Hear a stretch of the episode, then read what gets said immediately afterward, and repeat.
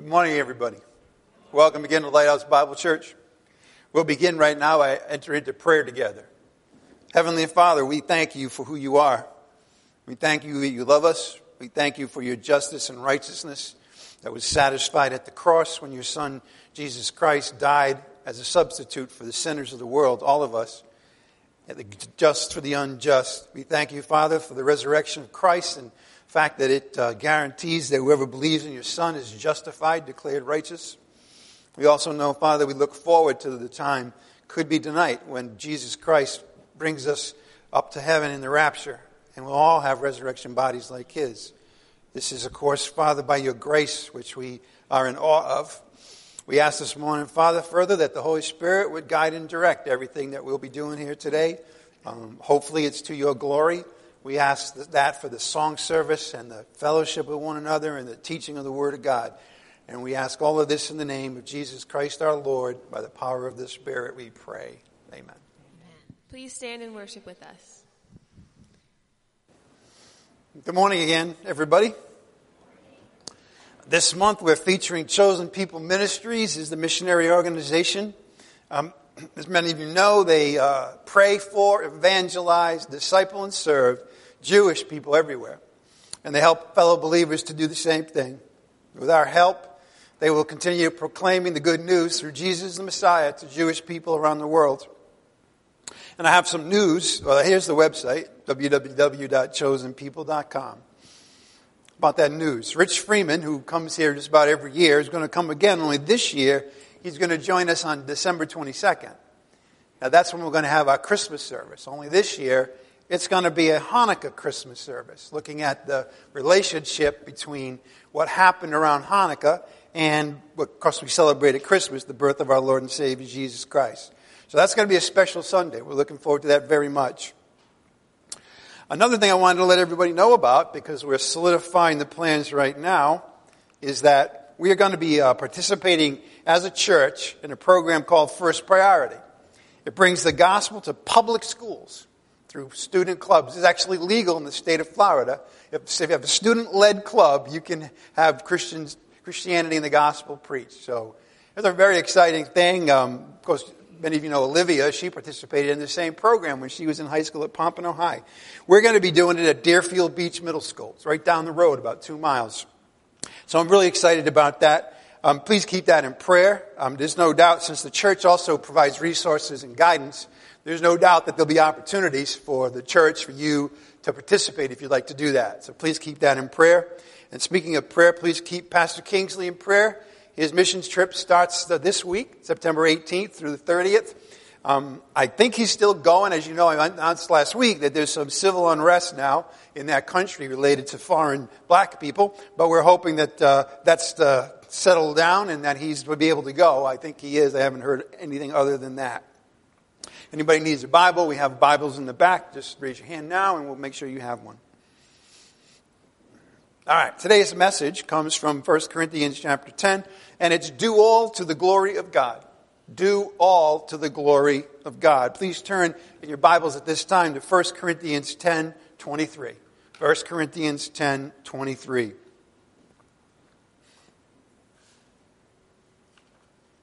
And read this together.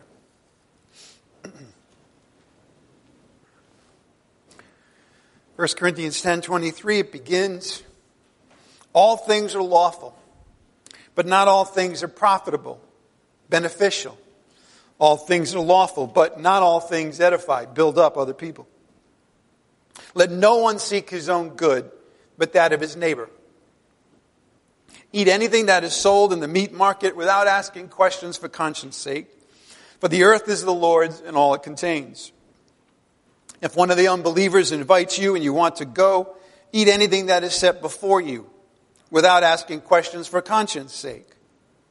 But if anyone says to you, this is meat sacrificed to idols, do not eat it. For the sake of the one who informed you, and for conscience sake.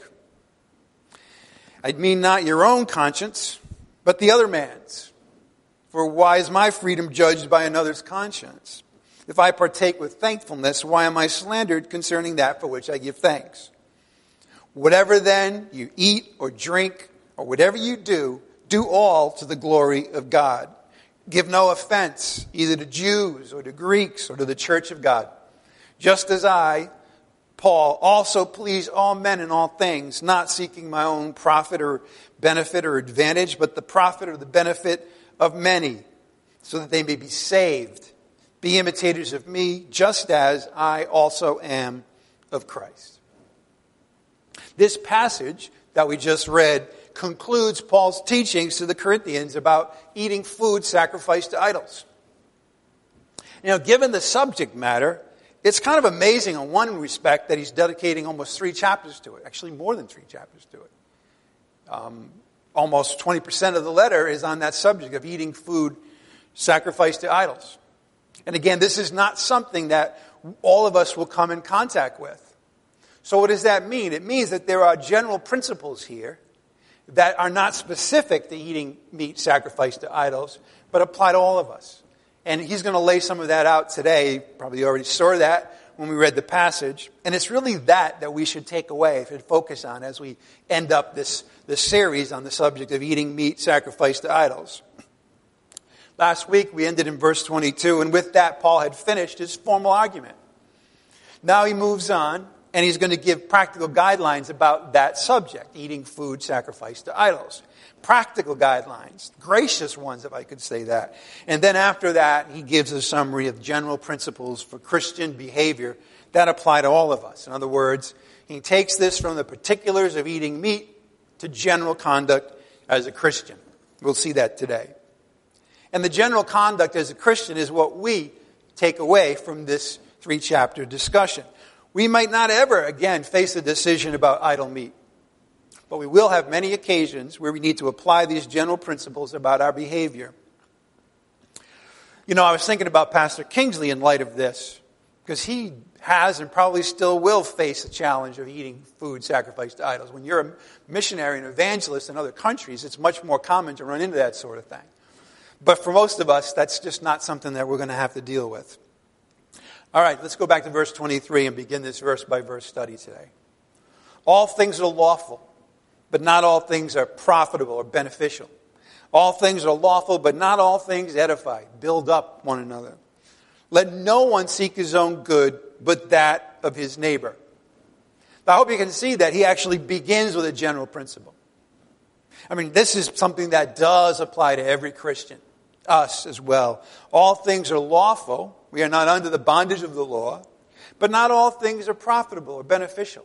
Some things that we might choose to do with our freedom are not going to benefit others or glorify God. All things are lawful, but not all things edify. Let no one seek his own good, but that of his neighbor. This is a general principle. It underlies his argument, as he's finished with, but it also sets a framework that he's about to get into with his practical guidelines. Let no one seek his own good, but that of his neighbor. You know, we have freedom as Christians. We really do.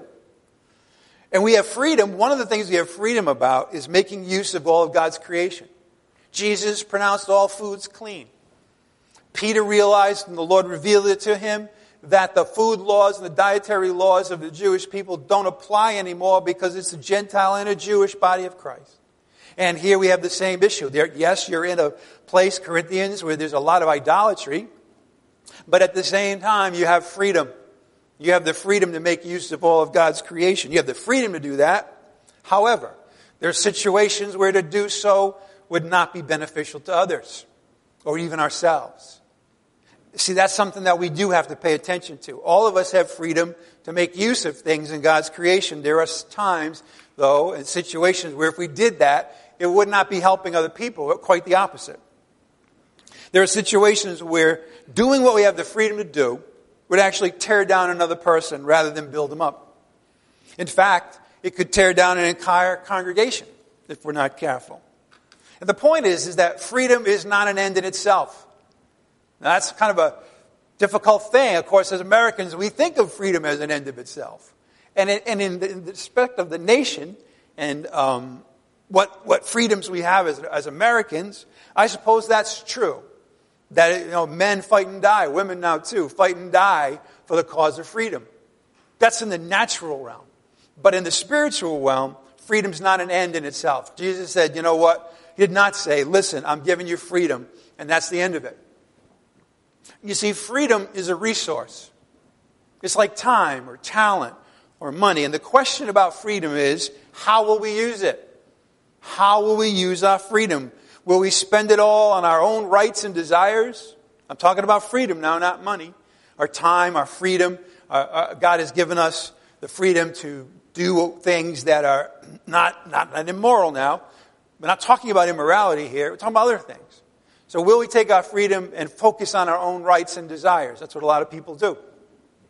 Or will we sacrifice our rights at times? Use our freedom to serve others?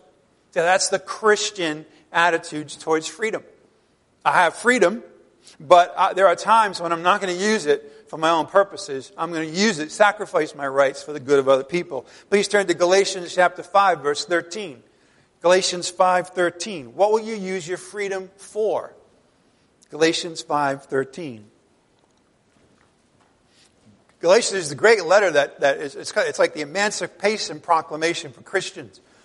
The whole point of Galatians is, is that there are those legalists who will come and try to put you under bondage again. Don't let them do it. So it's celebrating our freedom as Christians from the, from the bondage of the law. But notice what, what Paul writes in verse 13 of chapter 5 of Galatians. For you were called to freedom, brethren. So far, there it is. We have freedom. Only, okay, here's the qualification. Do not turn your freedom into an opportunity for the flesh. Boy, is that easy to do. We have freedom, but as all of a sudden, like say time, we have freedom to use our time, but we start to notice that we're using it an awful lot for our fleshly desires. We get lazy, or we get selfish, or we get greedy, and that becomes the way that we spend our freedom. Don't do it, Paul writes. Don't turn your freedom into an opportunity for the flesh. Instead, through love, serve one another. Take your freedom, and in loving others, serve them. Take your time, and out of love serve other people rather than yourself. The whole law is fulfilled in one word in the statement, you shall love your neighbor as yourself. You can't go wrong in making decisions about your freedom, your time, your behavior if you just focus on love. Love of the Father, love of Jesus Christ, and love of one another. That will guide you. We'll see today that when the title of today's message is another thing that is just captures it all. Do what you're doing to the glory of God. Okay, so after those general principles, Paul now again turns to the practical side. And that doesn't mean that we turn off our minds to what we can learn spiritual matter. Not at all. We're going to see that Paul is going to balance freedom and the concerns and needs of other people. And he's going to, what he's basically going to do is he's going to say, I'm not saying you don't have any freedom. You can use it. In fact, in a sense, he bends over backwards to extend it as far as he can without it invading either idolatry against God or, or against the needs of others. So it's a very gracious part of, the, of this chapter, and we'll see that in a minute. Paul gives practical instructions, and again, this is the general principle. His practical instructions are going to be about eating meat sacrificed to idols. And again, if you're not careful, you could say, well, that doesn't have anything to do with me. I'm not going to really read, I'll read this quick and I want to get to, you know, I want to get to chapter 11 and talk about the fact that women are to be submissive to their husband. Ah, that's what I want. Eat idol meat. I'm tired of it. We've been talking about idol meat for three chapters. I don't even know it, why I should be talking about it. Well, this is why. Because the principle underneath this is that balance that the Lord wants us to have between our freedom. It was for freedom that Christ sent us free and the well-being of others. Don't use it to, to satisfy your flesh, but for the good of others. Love them and serve them. And we're going to watch him do that in a very masterful way. And, and right now, as a matter of fact, let's look at 1 Corinthians, go back to 1 Corinthians in chapter 10, and we're now going to read verses 25 to 28 to see what I'm talking about. To see how he takes that subject, and he first extends freedom in that area of eating meat, eating meat generally, as far as he can without it impinging on the needs and the concerns and the difficulties of other people. And again, we should apply this to the areas in our life where we have freedom, but we have to stop at the border when it starts to be harmful to other people or even potentially harmful. Let's look at it. 1 Corinthians 10:25. Eat anything that is sold in the meat market without asking questions for conscience sake. In other words, don't go looking for trouble. For the earth is the Lord's and all it contains. That ought to be our attitude. Our attitude ought to be, you know what? I know who God is. I know that He created everything. I know that everything that He's provided is for us to use and to be, be enjoying. It's all the Lord's, all it contains. These, these people may think that that meat is belonging to the idol, but you know what? The fact is that that idol is nothing. And my God is the head of the universe, and He's provided everything for His children. Verse 27. If one of the unbelievers invites you, and you want to go, this is to their private dinner party. Eat anything that is set before you. Again, without asking questions for conscience sake. Don't get scrupulous. Don't be like the Pharisees. You know, they wouldn't eat anything until they first checked it out in every way and every matter. You know, if you know, if you know uh, Orthodox Jewish people, they're still doing it today. You know, don't mix this and that. Clean out, you know, all the leaven and was it prepared by a rabbi? And well, that's what Paul's getting at. He says, look, don't do that. You know, don't don't be concerned with that because all it's going to do is, you know, cause you difficulty, but also cause difficulty for somebody else, a weak Christian. So, so if you find it out, it, you know, you, you should just not do that. Don't ask questions for conscience sake. Verse 28. But, now so far, he's been describing the freedom that the Corinthians have in this subject. He says, listen, if you're going to the market and you're buying meat, just buy meat. Don't, don't go to the back and ask the butcher, hey, was this coming from the temple? Was it sacrifice? Don't do that. So that's the freedom.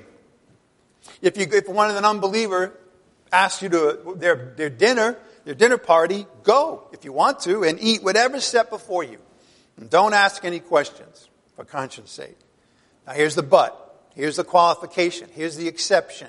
Here's where the, the freedom has to be balanced with thinking about other people. But if anyone says to you, this meat, this is meat sacrificed to idols, that changes it.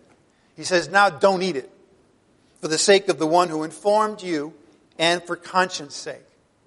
So that changes everything. But he begins with two situations where the saints are free to eat meat with absolutely no qualms. Verse 25, eat anything that is sold in the meat market without asking questions for conscience sake, for the earth is the Lord's, Psalm 24 1, by the way, and all it contains. By the way, Psalm 24 is about the coming kingdom. And at that point in time, it'll be apparent to everybody that everything in the whole earth is the Lord's and all it contains. It's all holy, as a matter of fact, at that point. When the, when the, when the uh, kingdom comes and everything is renewed, everything's holy again. Because it's all under the literal kingdom um, ownership of Jesus Christ. Okay, so that's the mentality we should have. For the earth is the Lord's and all it contains. Now, the, of the two situations, we see the first one here in verse 25. The first is buying meat in the market for your own dinner. And again, if the, the Jewish tradition on this would be to ask a lot of questions. So, in a sense, what Paul is saying as a Jewish person is revolutionary. He's saying, do not concern yourself. You know, if you, what you don't know can't hurt you, so to speak. Because the fact of the matter is, is it's not really idols food, it's just food. We're going to see this. All right. The issue, though, is what do people around you believe? And what are you entering into? So if you don't know it, you're not entering into idolatry. That's what he's saying. Don't ask questions about it. Now, meat market. At that time in Corinth, most of the meat that was made available for sale in the market had in fact come from pagan temples. Most of it did. In fact, some of the best meat, the choicest cuts, were those that came from sacrificed animals in the temple. So I want you to understand the setting. All right? Not all of it, though. Of course, if all of it had been, then obviously you would know it's uh, meat sacrificed to idols. But, but a lot of it was. And yet, Paul tells them to go ahead and eat any food that is sold in the meat market. He's saying, it's meat like any other meat. And again, don't even ask where it came from. You see, here's the principle. We've already seen in chapter 9 and chapter, chapter, beginning of chapter 10 actually, we saw that last week, that if you're going into an idol's temple, then clearly you're entering into the worship of false gods. You can't help it. That's what you're doing, right? He says, you cannot eat of the table of demons and the table of the Lord. Well, where do you eat of the table of the demons? Not at home at your dinner table, but when you're in the temple. When you actually go there and you participate, now you're participating in the worship of demons. But once that meat leaves the idol's temple, guess what? It's no longer idol food in, in God's eyes, all right? It's available for us to use. That's the principle.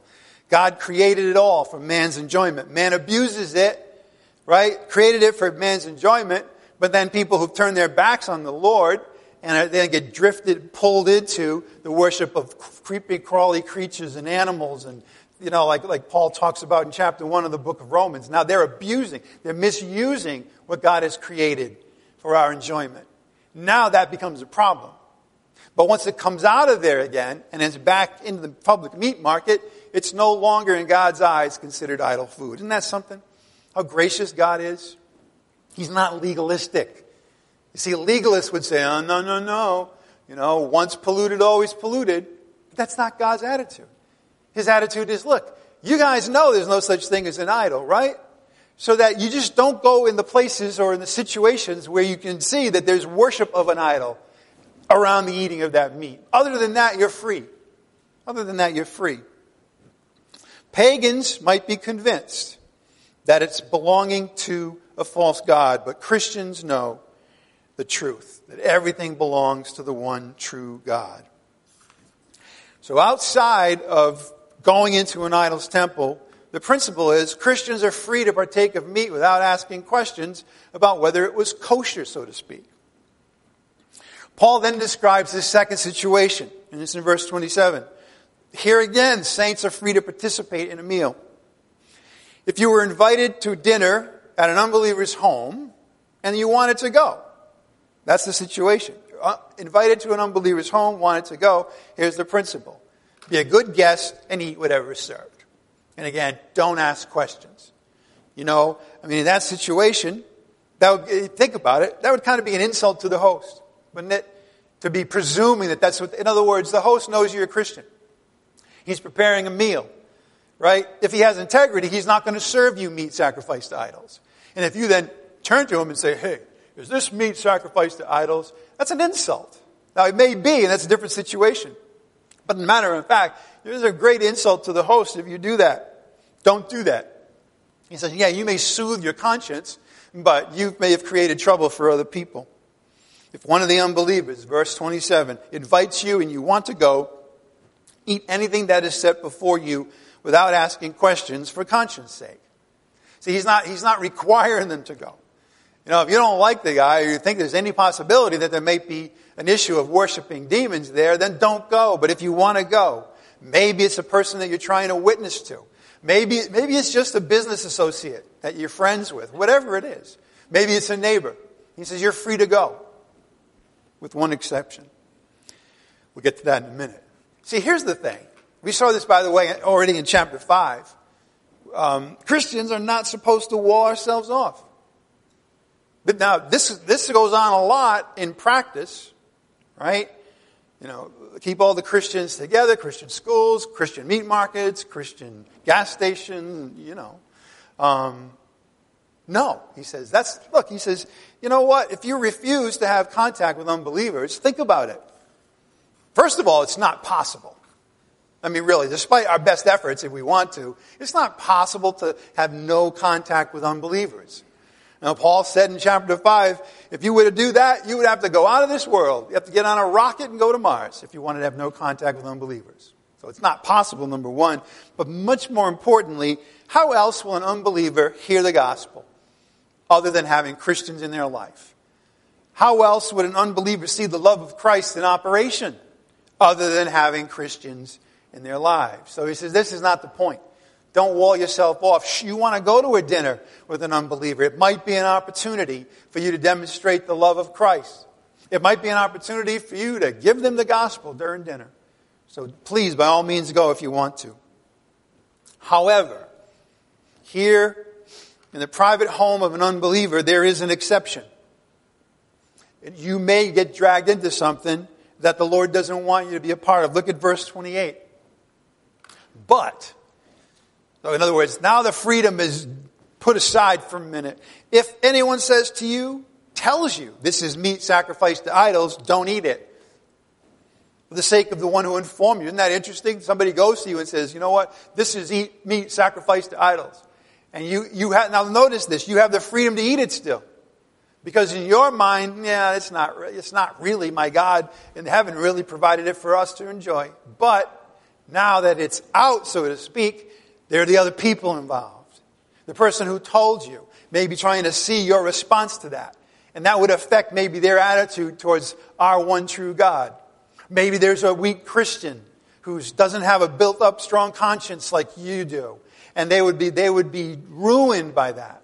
They would think, wait a minute, I thought that there's one God. Now this Christian that I respect is here, and it looks like he's entering into the worship of this idol. How can that be?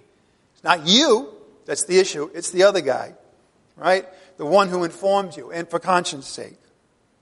So here we have a situation. You're at the dinner table with the unbeliever's family, and then somebody there, it could even be the host, by the way, announces, this is meat that was sacrificed to an idol. This would happen a lot in private meals. They would, as it were, consecrate the meal to a demonic idol. In other words, this meal is in honor of this false God. Now, of course, we do the same thing, don't we? We say grace. What does that do? It consecrates the meal to the Lord. You see? But in their case, this is why you always have to look at the comparison, right? If we're supposed to be giving honor to the Lord, but now we find out we're in the midst of partying people who are giving honor to a false God, now that changes everything. Changes everything with regard to eating that meat.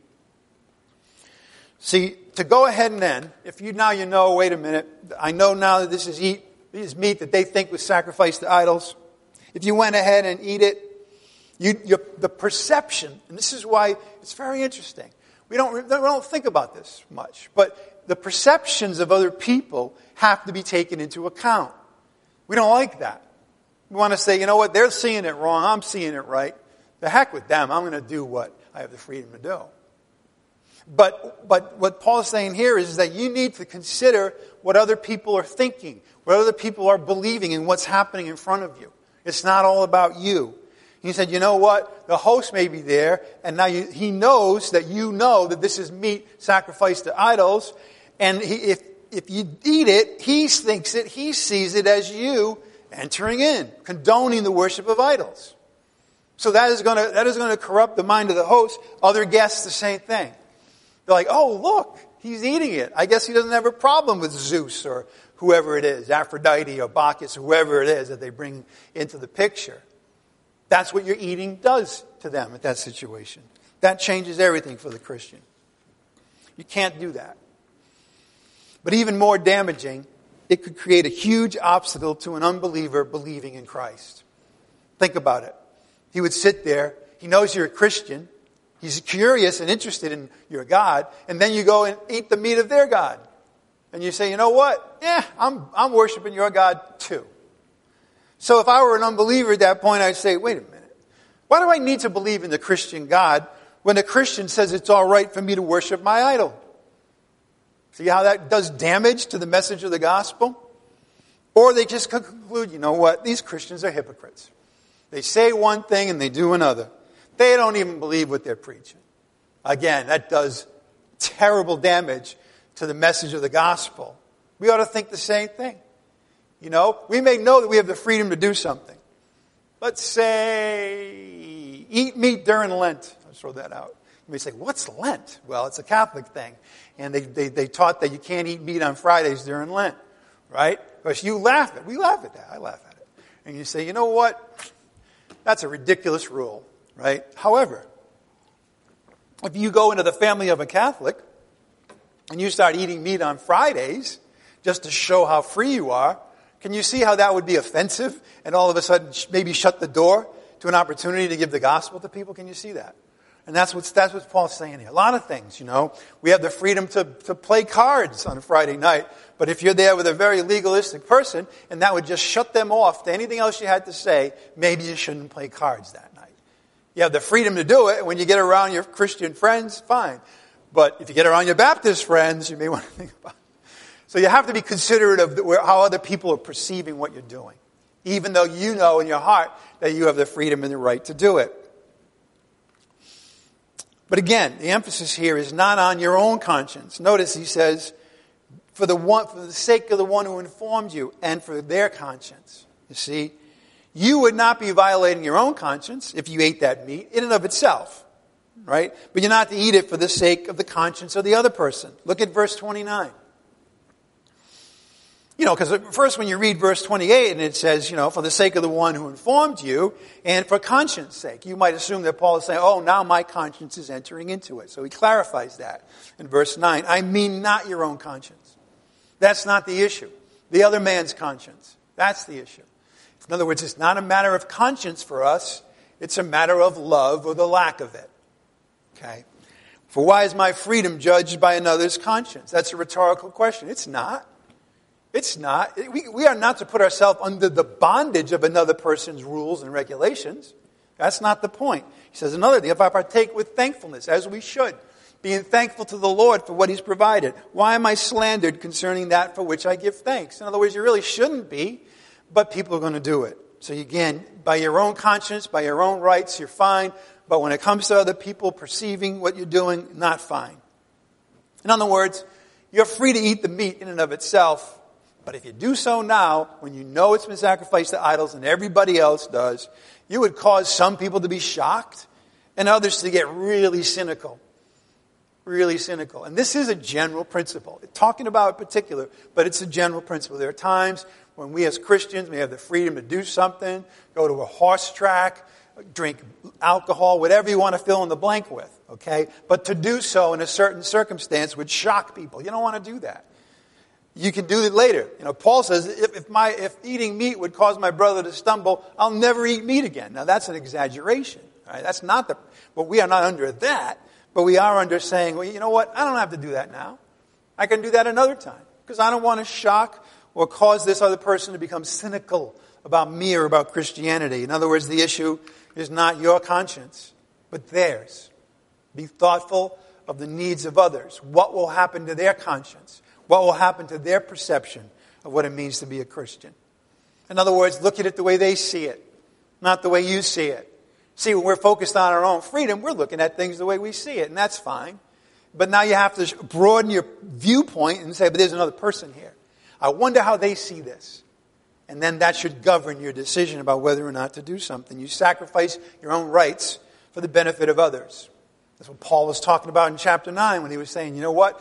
I have the freedom to take a wife, believing wife, but I choose not to. I have the freedom and actually the right to expect these, the churches to support me financially. I choose not to. Why? Because there's something bigger here at stake, and that is the preaching of the gospel. That I would not any, want to have anyone question my motivations for preaching the gospel. So Paul understood this. You sacrifice your rights for the benefit of others. That's a general principle a saint can partake with an attitude of thankfulness to God and his conscience is clear. However, you know, it's only saying that it's clear with any wrongdoing associated with eating the meat itself, and that's all well and good. What about other people? What could happen to their conscience? It's not all about you. It's time to sacrifice your freedom for the sake of others. When was the last time you had that thought? When was the last time you had the thought that says, you know what? It's time for me to sacrifice my freedom, my rights, my time, my money for the sake of others and for the sake of the gospel. This is not just human human relationship, but ultimately it's me and the Lord.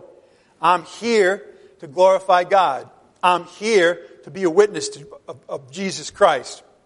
That has to enter into the picture. There are times when we have to sacrifice our freedom for the sake of others and for the sake of the gospel. Turn to 1 Corinthians chapter 8. Going to do a little review. I mean, clearly this is a, an important principle that he's bringing on the scene, okay, in chapter 10, but we've seen this before. This has been a theme throughout these three chapters of, of arguments concerning the subject of eating meat. Notice in 1 Corinthians chapter 8, verse 9. Paul has to hammer and hammer and hammer this thing over and over again. There are times when you have to sacrifice for the good of other people and for the gospel. 1 Corinthians 8 9.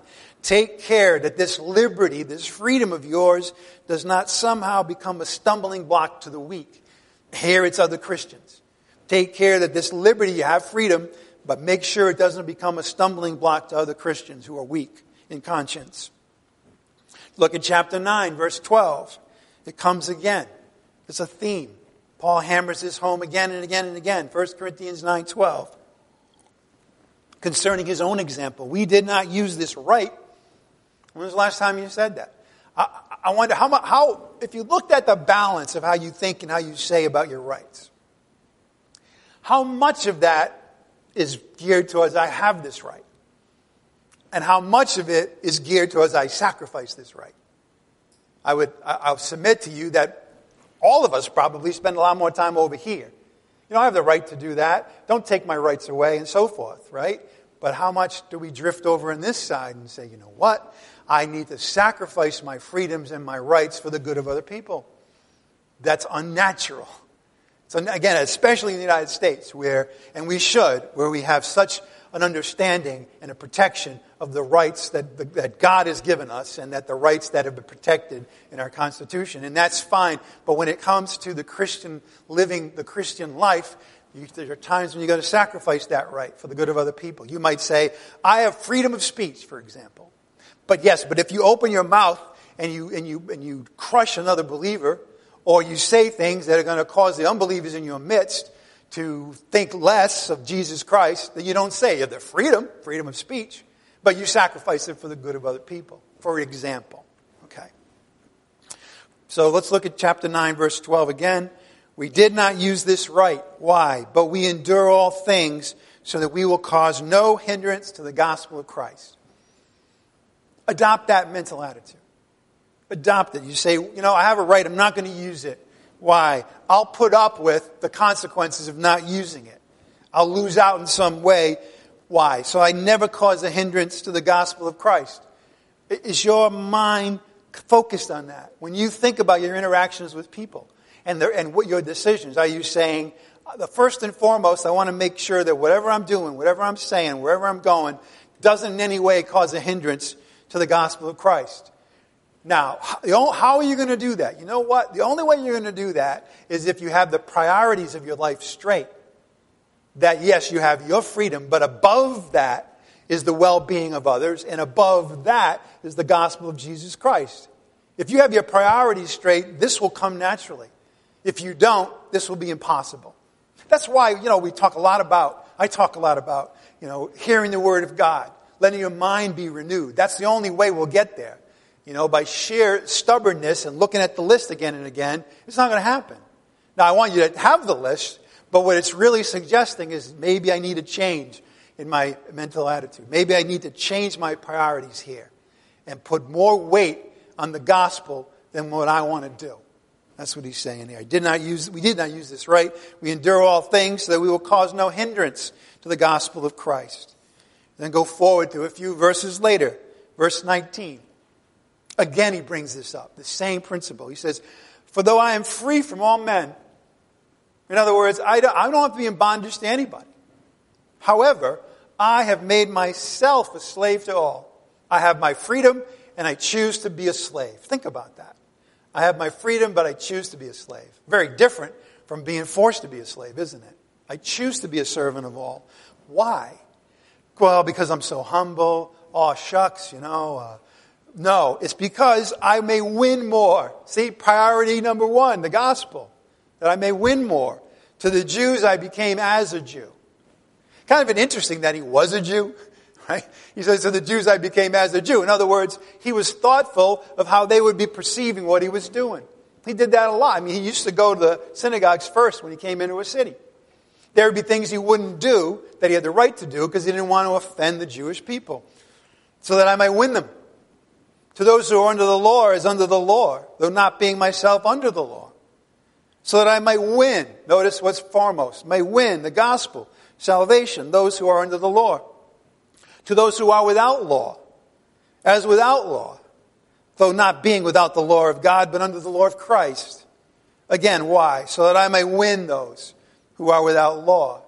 He's thinking about the Jewish people. He's thinking about the Gentile people. He's thinking about weak believers. Notice he says, To the weak, I became weak. I put myself in their shoes so that I might win the weak. I have become all things to all men. I've adjusted my lifestyle, my behavior, my thinking to the people I'm trying to witness to. I become all things to all men so that I may by all means save some. In other words, you're single minded. Are we? Are we single minded ultimately in this world? At the end of the day, when we think about our day and we think about why we did what we did, can we honestly say that, you know what, the first thing on my, my priority list, my number one consideration was the gospel of Jesus Christ? That's a challenge. It's a challenge to all of us. I dare say that most of us fall a little short in that area.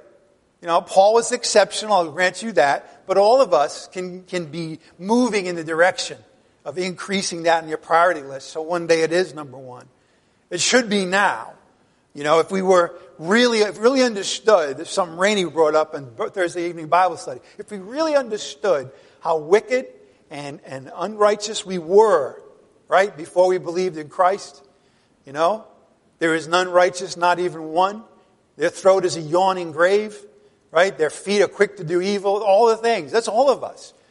All right, if we understood that, understood that under the justice of God, we deserved the lake of fire.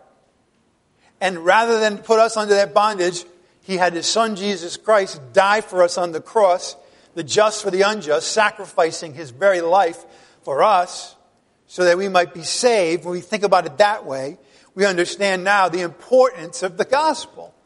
You know, when, when we're focused on that.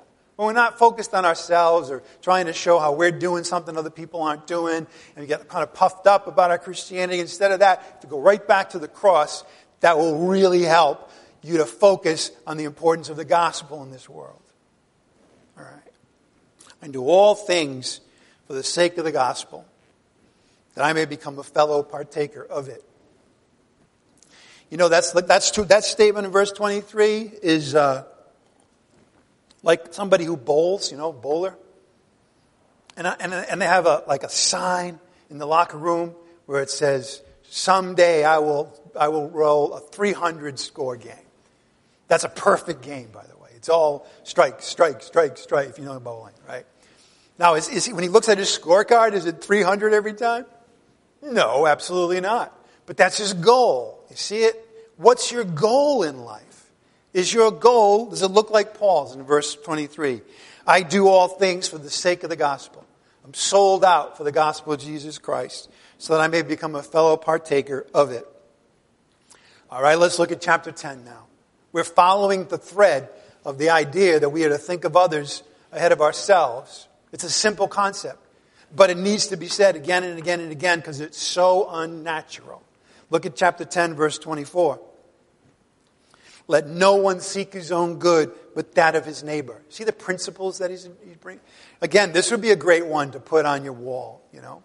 Let no one seek his own good, but that of his neighbor. By the way, we're going to see Paul, we start in the title today, talk about glorifying God. And we're going to see, we're going to see that a lot of people have no idea what that really means.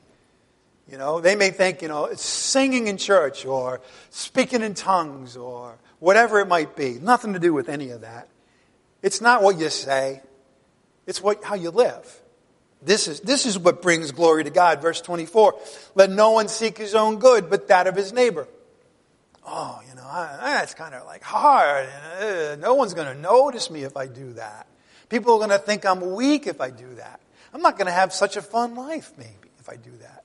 No, no, no. I would rather glorify God by going into a building one day a week and screaming and yelling and hooping and hollering Praise you, God. Praise you. But then not understand the heartbeat of God, which is what? Let no one seek his own good, but that of his neighbor. That's 24 7 thing. That's not just for 15 minutes on Sunday. See, that's, that's every day an attitude. Saying that I do all things for the sake of the Gospels, and every day it's not just a song, it's how we live every day, or can. It's a matter of love. Love does not seek its own. We're going to see that in chapter 13. Again, love does not seek its own. Love does no wrong to a neighbor. Again, if you just focus on love, then you will get this. Your priorities will go right, right in, in, in the right places. But it's hard. All right? It's hard to, to live into these principles, to not seek our own, to do no wrong to a neighbor. It's a challenge. Please turn to Romans chapter 14, verse 13. Romans 14, 13.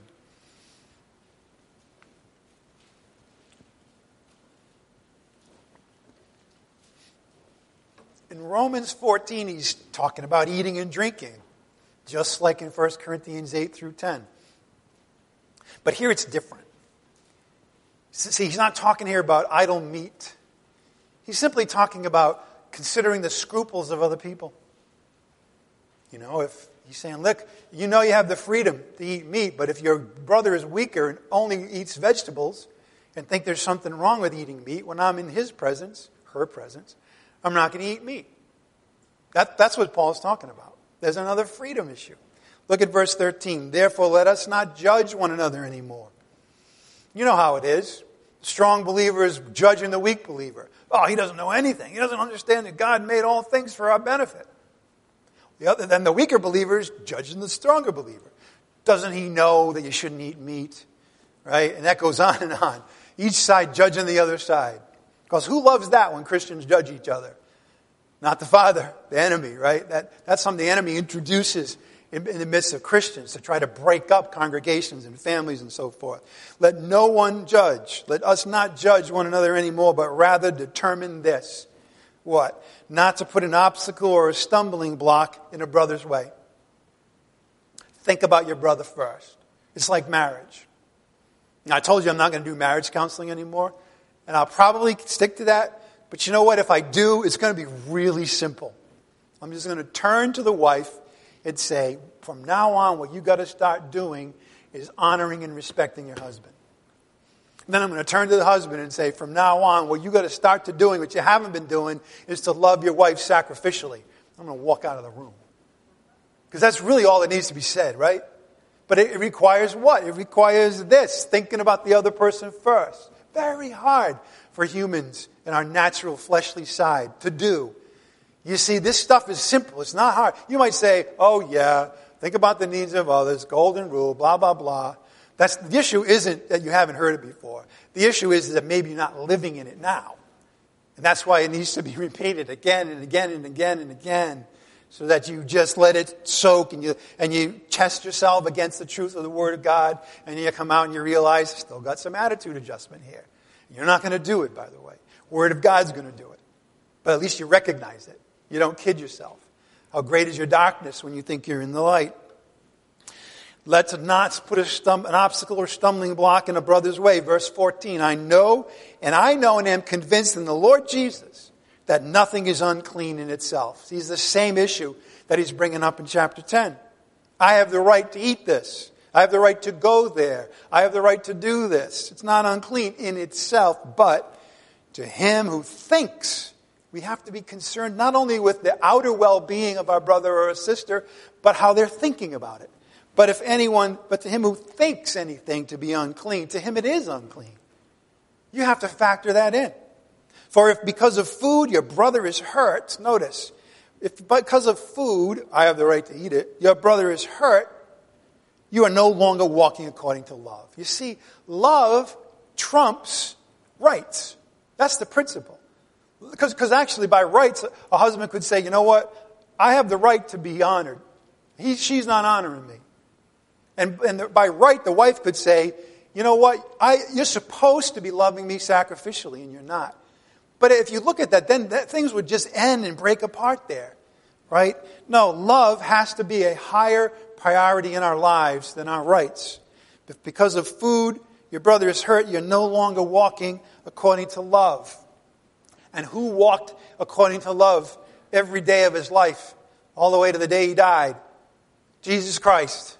Jesus Christ did this. He walked in love his entire life. Do not destroy with your food, notice, do not destroy with your food him for whom Christ died. Can you see that he's getting their head on straight again? You know, sometimes you're so focused on your rights, you know, you can't see outside of the bubble that you're in. But here he's saying, you know what? This is what you need to do. Go back to the cross, look at Christ dying on the cross, and ask yourself a question Who did he do that for? Just you? Or the brother that you're going to hurt if you, if you do what you have the freedom to do? And you know the answer is, well, it's both. But I have to focus on the fact that Christ died for him or her. And here's the principle, verse 16. Therefore, do not let what is good for you, you have the right to do, what is a good thing, be spoken of as evil. And again, consideration for the perception of other people. Because after all, if this happened and we were only looking at ourselves, we might say, you know what, that so and so. I have the right to do this, and he's speaking evil of me right now. He, he's, you know, I'm going to judge him. I'm going to tell other Christians about him. That would be a, many people's attitude towards this. But that's not walking according to love. Yeah, it may be a good thing for you, but think about the other person's perspective. Don't tempt them to have speak of this as evil. All right. So we've been looking at Paul's practical instructions, and I want to give you a little table that summarizes it. I don't know, can you read that okay? It's in a smaller font than I usually use, but here are the, here are the four, and I want you to, I'm going to point out the specifics, but also the heartbeat around it. All right, eating meat. Can you eat it in idol's temple? No. No. Can you buy it in a meat market and eat it? Yes. Can you, can you eat it at a meal in an unbeliever's home? Yes, but there's an exception. Can you eat at, a, at an unbeliever's home if somebody tells you that it's meat sacrificed to an idol? No. In other words, here are the priorities, right? Love the Lord your God with all your mind, heart, soul, and strength. And if you eat in an idol's temple, you're not doing that. Okay? If you buy it in a meat market and you take it home, then you're not, you're not hurting anybody, especially if nobody knows whether or not it's food sacrificed to idols anyway. If you go to a meal at an unbeliever's home and your heart is to uh, give thanks to God and have an opportunity to witness, that's good. However, here's where the other person comes in. If somebody tells you that it's meat sacrificed to an idol, now you have to say, I have to love one another as God loves them. Love. And you have to say, you know what? Even though I have the right, I'm not going to do it because of the harm it's going to cause somebody else. Again, the specifics and the general principle. And then in verse 31, he sums it all up in one tremendous statement. 1 Corinthians 10:31. Whether then you eat or drink, whatever you do, this covers everything you do in life. Do it all to the glory of God. 1 Corinthians 10:21. I'm going to say it again. 1 Corinthians 10:21. Whether then you eat or drink, whatever you do, do it all to the glory of God. Again, a big challenge. A big challenge. None of us is doing that completely or even close to it. Probably. Maybe, maybe some of you are, but I'm going to just use myself. I'm not doing that all the time. I'm not, when I think about, well, how I'm going to spend my time, what I'm going to say next, all those things. I don't always say, well, what is going to be the most glorifying to God? I usually, often will say, what's going to make me feel good? Or, you know, what's going to, you know, further my interests, right? Oh, I guess I'm, you know what? You guys better get another pastor because obviously you're all holier than I am. I'm going to leave now. No, it's true. We don't do that all the time, but it gets a goal. It's a goal. Whatever you do, do it all to the glory of God. If you follow that one guideline, you can't go wrong. But here's the question. What does it mean? What does it mean to do all to the glory of God? Well, look at verse 32. Give no offense either to Jews or to Greeks or to the church of God, just as I also please all men in all things, not seeking my own profit, my, what's beneficial for me, but the profit of the many, what's beneficial for the other people, so that they may be saved. So, what does it mean to give glory to God? What is it course of action can you and I take that will bring glory to God? I want to just sum it up. First, this brings glory to God. Do nothing that would cause a brother or a sister in Christ to stumble. That is what brings glory to God. Notice, Paul doesn't say anything here about what a lot of people think of as glorifying God. All right? I, I will submit to you that a lot of Christians have some trivial things that they try to say, this is glorifying to God. But it's, this is what really is. Do nothing that could cause a brother or a sister in Christ to stumble. Do nothing that could turn unbelievers away from the gospel. I got to tell you that. I know it's a caricature. I know it doesn't represent us, but when the world shows Christians doing things and churches doing things that are obviously hostile and evil, like, you know, I mean, it's out there all the time. When you have people who purport themselves to be the leader of the, of the Christian community, Christianity in the United States, and they get partisan and hateful and all the other things that happen in the name of Christ, that is, do, that is doing something that could turn unbelievers away from the gospel. Now, I don't agree with the attitudes of unbelievers, but I certainly can understand it when you see some of the things that are said to be Christianity that have nothing to do with Christianity. But Christians don't realize the importance of not turning unbelievers away from the gospel. They'd rather judge the unbeliever, tell them what's wrong with them. That is not glorifying to God. Don't serve yourself, serve others. Seek the best interests of others. That goes under the radar many times, but that's glorifying to God. See, here, I'll, I'll sum it up for you. Too many Christians think what's glorifying them is also glorifying God. When they're in the center of it and everyone's saying, wow, look how holy, what a great song they're singing and whatever. See, that glorifies them. They're confused, you know. What glorifies God is things you do under the radar. Seek the best interests of others. You know, no one's going to go to a concert or a play and spend big money to watch people just doing that, seeking the best interest of others, you know. It's not a, it's not a flamboyant, exciting thing. It's the opposite. Seek the best interest of others. And then take the course of action, notice, that will be the most effective witness for Christ. Think about it. This is a challenge. Take the course of action that will be the most effective witness for Christ. All right, let's get real at the end. I'm going to put something up and I want you to fill in the blank. For yourself. You see this, what's the first thing that comes to mind? I have the freedom to, write it down.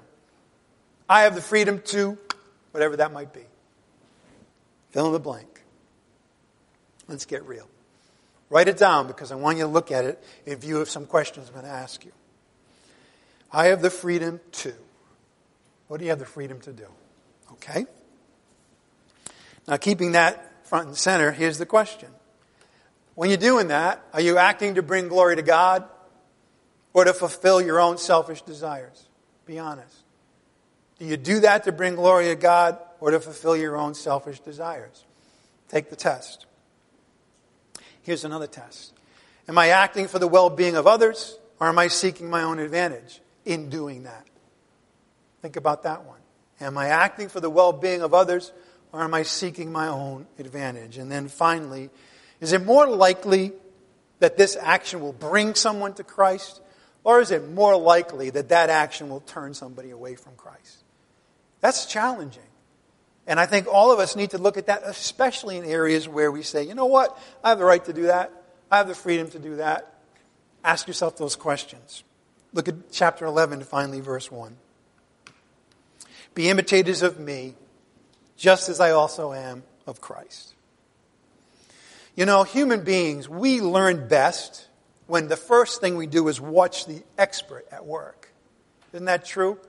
You can read something, people can say you ought to do it, but you're sitting there, and until you see somebody actually doing it, you don't really understand the words, oftentimes. Well, here we're given two role models, right? Paul be imitators of me and Christ, just as I also am of Christ. But you know something? It's really one role model. You see, Paul dedicated his life to Christ. So by imitating him, we're, choosing Christ as the role model. Paul dedicated his life to preaching the word of the cross, the gospel. The cross was front and center, as it should be for us. Paul sacrificed everything. He did everything so that as many people as possible might be saved.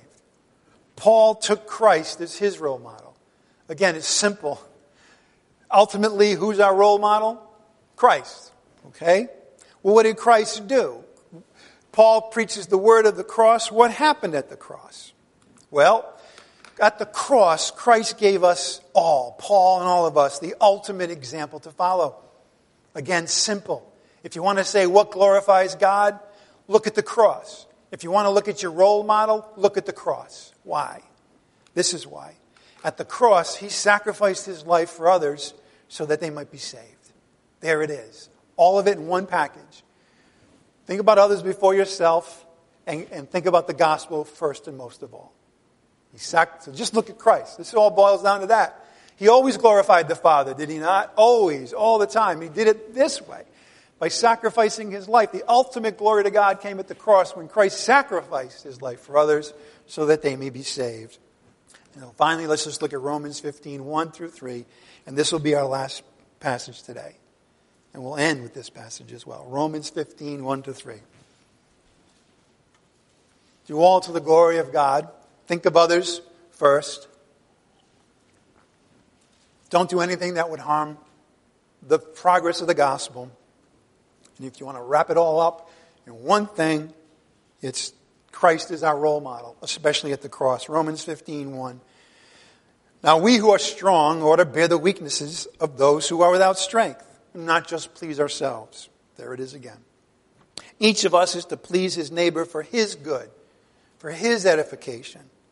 Verse 3, the role model. For even Christ did not please himself, but as it is written, the reproaches of those who reproached you fell on me. He, he looked at his father and said, I know all the sins that they have committed against you. Put them on me. I can bear them.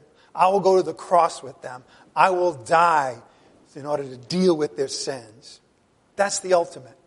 That's the mentality. Now, are we going to go to the cross? No. Will we, able, will we ever be able to walk exactly the way Christ walked in love and in the thinking of the cross all the time? No. But we sure can improve, can't we? We sure can focus. How do we do it? What's our job? Have our minds renewed. Wow, it really is true that the ultimate God of the universe had his son, and he didn't think of himself, he thought of me. He took my reproaches on himself. He didn't please himself, but he did everything he could for me. Therefore, if the Son of God does that, I ought to do that. All right, let's close in prayer. Heavenly Father, we thank you again today for helping us to understand what's really behind what your heartbeat is on this subject. We ask, Father, that we would adopt your heart by understanding the truth of the Word of God when it comes to the cross of Jesus Christ, and that we would then seek to live that way. We ask this in the name of Jesus Christ our Lord, by the power of the Holy Spirit. Amen.